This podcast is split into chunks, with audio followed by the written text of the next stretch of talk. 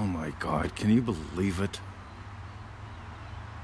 I really like getting the first podcast up before the sun rises. And uh, so I was up around 4:30 today, and I'm doing the usual, sending out the email, answering emails, starting stirring up things on Facebook, yada yada yada, making the fire, making the coffee, going swimming. And I don't know what happened. The sun's up already. When did it come? When did it get up? you see, this is the cool thing, guys. Years ago, I got beat to death when I was 23 years old, right? Uh, sometimes I don't talk about this much because some people go, "Oh, nothing really bad's happened to me," so like I guess I can't do this. People make up the weirdest excuses. But meanwhile, I got beat to death when I was 23. In the process of all that, I put my hands behind my head and pulled my elbows around my face so that uh, I'd still have teeth and eye sockets. And just to be blunt, uh, my elbows swelled up to the size of my thighs. And that was 1989. So in 2010, uh, I came to Australia. And when winter came around, mid 2011, because it's not the opposite here, uh, I noticed that carrying firewood was really hard and it hurt, and I couldn't type afterwards because I had this damage in my elbows from protecting my face uh, that nobody could effectively diagnose. You know, they said it was nerve, they said it was soft tissue, they said they couldn't figure out what to do or what to do about it, so I had to live with it. And so, carrying in very, very heavy firewood, our firewood, we get this stuff called red gum. It is like bricks. like, seriously, it is the densest stuff I've ever carried uh, next to like granite. And uh, long story short, I'd carry firewood, stack it in the house and so on, like next to the fireplace. And long story short, I'd cry because I, I would hurt that bad. And so I started imagining my life without that pain. Now, here's the thing I didn't walk around saying, I have healthy elbows, I have healthy elbows. That's called nuts. I also didn't imagine 20. It is amazing that your elbows do not hurt anymore. Right? Uh, right? That just brings to mind the elbows again. Uh, what I imagined was doing things like climbing, punching, I just found a few little things that I could feel myself doing if I didn't have all this mystery damage in my elbows. And so one day, like the sun coming up, I realized after carrying in a ton of firewood, my elbows don't hurt.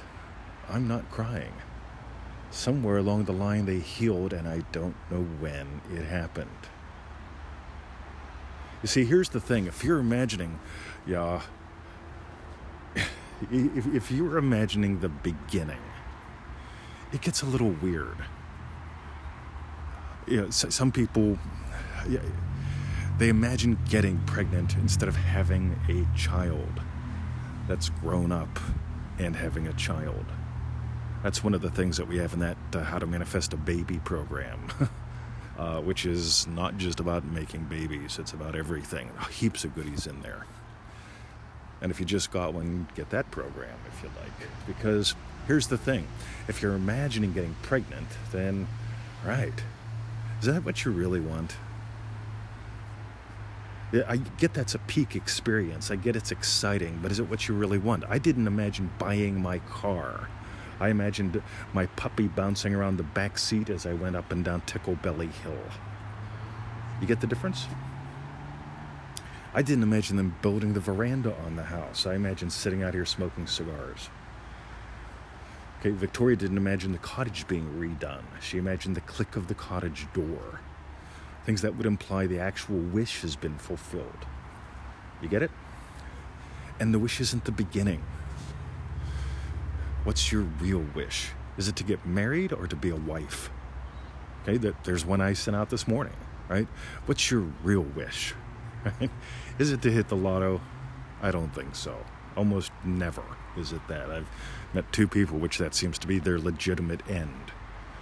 For everyone else, it's a middle because I say, "Tell me more," and they tell me more, and it's like the, the lotto isn't what you want. What, what you want is freedom with time and location.